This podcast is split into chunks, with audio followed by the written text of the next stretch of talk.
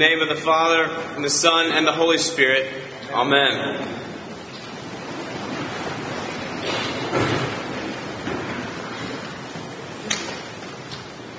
What makes you happy? What delights your heart to no end? What is the thing that leaves you depressed when you don't have it? What is the thing that once you finally get it, or once it finally happens, or once it finally uh, comes through, that, that then you will have peace and happiness in your life? If you Google the question, what is the meaning of life? Uh, you'll get a few cynical answers, uh, but for the most part, people say something to the effect of uh, the meaning of life is personal happiness. Now, I asked Amy to ask her phone, uh, what is the meaning of life? And Siri said, uh, I don't know, but I think there's an app for that by and large, most people on the street today say that uh, personal happiness is the meaning of life. You find what makes you happy and you go do it. You get it. You get all you can of it. And it may surprise you to hear me say that they are right. You're made to be happy. You're made to be deeply happy deeply satisfied. And that longing that is in your heart for happiness, for satisfaction, that is not a wrong desire at all. The problem is that we spend our whole lives searching for happiness. We burn through relationships and marriages trying to find the right one. We spend thousands and thousands of dollars on things that will make us happy or things to impress others so that their approval will make us happy. We do different things to numb our pain and suffering, essentially, uh, to be happy. We kill ourselves at our jobs to attain a certain level or to provide a certain lifestyle that we are sure will satisfy us, and yet, we're not happy. I believe it was Rockefeller who was asked of his great wealth, how much is going to be enough? And his reply was, just a little bit more. Because it's never enough. we're not happy. Or, uh, why do my children disobey? It is because in the moment, with a knee jerk reaction of the soul, they are convinced that the thing that they want to do is going to make them happier than the thing that I have told them to do. They're probably right. But that situation never ends in happiness. They come by it honestly. It's the same thing I did with my parents. It's the same thing I still do with the Lord. And so do you. Or, why are we willing to fight and do damage to the relationships that mean the most to us? Is it because our family is just a bunch of jerks? Probably not. It is because we want to be happy. You might say that doesn't make any sense, but think about it. No one knows how to threaten the things that we think are going to make us happy, like our family. We want to be in control of our own schedule.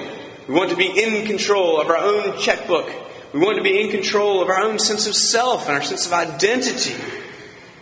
Because these things make us happy, and nobody gets all over those things like the people that we are closest to.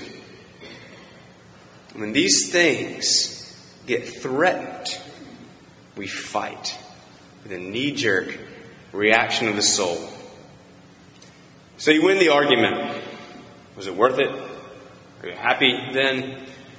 It's like paying $1,000 for a piece of gum. Sweet for a minute, loses, loses its sweetness. Was it worth the cost? We fight to protect or to get happiness, we think. But it never ends in happiness. In our epistle this morning, the Apostle James asks, What causes wars? What causes fightings among you? Is it not your passions that are at war? That word passions means pleasures. It's sometimes translated lusts. It's that thing that we've got to have, that thing that we've worked so hard for, the thing that we have attached our identity to. It's the thing or the person's opinion or the amount that gives us a sense of who we are. It's what will make us happy. It's our passions. And they get threatened, and then we are at it tooth and nail. It's all to protect our happiness.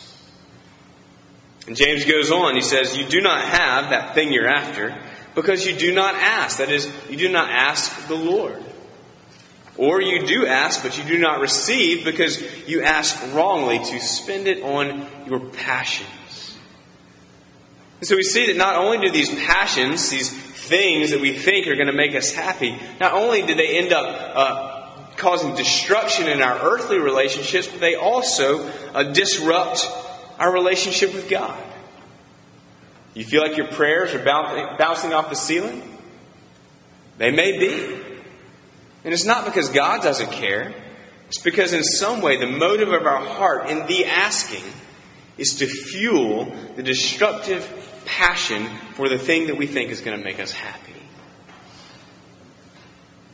But remember, I said uh, that they are right when they say that the meaning of life is happiness. See, the problem isn't that we have passions. We were created in the image of God. We were, uh, we were made to have passion.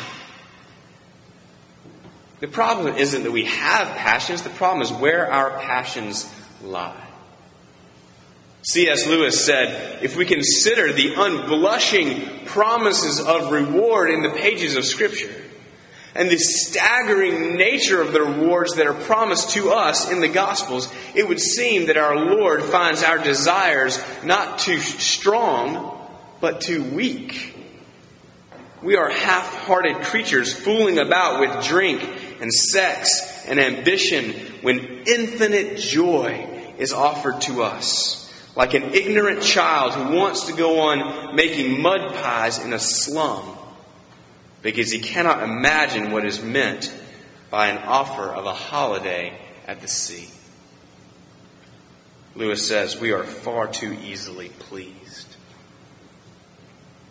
You see, we spend our lives looking for happiness in material stuff, in vocational stuff, in relational stuff, and we never really find it. We might get glimpses of happiness, but it's fleeting at best.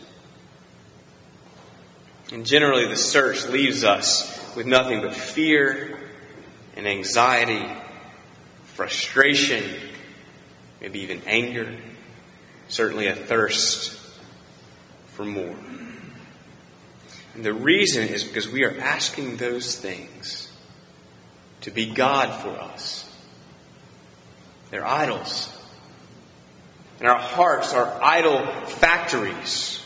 We make little, powerless, but functional gods out of really good things, like people, or sex, or food, money, and power. We want beauty. We want love. We want security. We want control. And all these things can only give happiness in fleeting glimpses unless, unless, unless our hearts get those things from the one that our hearts were made for. You think your wealth will give you security? You know that your wealth can be taken away from you no matter how diversified you are. You think your spouse ought to be giving you unconditional love? You watch too many movies. They can't do it. The one thing that can give you what you're looking for in your search for happiness is your relationship with God given in Jesus Christ. The one thing that can never be taken away from you is the one thing that will give you lasting and eternal happiness, and that is God Himself. Does that sound too churchy for you? And Jesus said, Jesus said, seek first the kingdom of God and his righteousness, and all the other little things will be added unto you. See, Jesus Christ, the Son of God, died on a cross as a perfect sacrifice for our sins, and he rose again to eternal life so that you and I can put aside the dumpy little gods that we've always thought would give us happiness, and we can enter into a life of true happiness and deep satisfaction in an intimate relationship with God the Father. Forgiveness of sins, that is a, a great and mind blowing truth, but it is not the point. Forgiveness of sins is the means to the point where our sins are forgiven and like obstacles removed so that we can have a satisfied relationship with the Father. And see if we're satisfied, if we're happy, if we're full in God, then you actually get to enjoy the earthly things that you used to, used to demand happiness from. You get to enjoy the human relationships. You used to make those things gods, but now we get to enjoy them. You get to enjoy whatever amount of wealth or power God sees fit to give you. You get to enjoy all the things that you once had to have. You had to consume them in an effort to be happy, but now you just get to enjoy them. And when tragedy strikes and those things are taken away, we may rightly grieve, but we don't grieve as those who have no hope. Because we still have the Lord and the thing that lasts. Seek first the kingdom of God and his righteousness, and all the other things shall be added unto you. Or as one preacher has said, you aim for the kingdom and you get earth thrown in. You aim for earth and you get neither. And that is why James says, Humble yourselves before the Lord, and he will exalt you. As we get low before the Lord, as we climb off the pile of idols, we confess to the Lord all the things that have taken His place in our lives. We ask God to be our only God. James says, He will exalt you. He will exalt you. And you will be happy. Because you're not going to be seeking after happiness. You'll be seeking after God. Let's pray. Heavenly Father, we thank you that our restless hearts uh, find their rest in you. We pray, Father, that you would give us the grace to accept your grace and the freedom to let you be God and not demand godliness uh, from little things. We thank you for the many blessings of this life. May they be only blessings to us. May we find our true satisfaction in you. For we ask this in Jesus Christ's name and for his sake. Amen.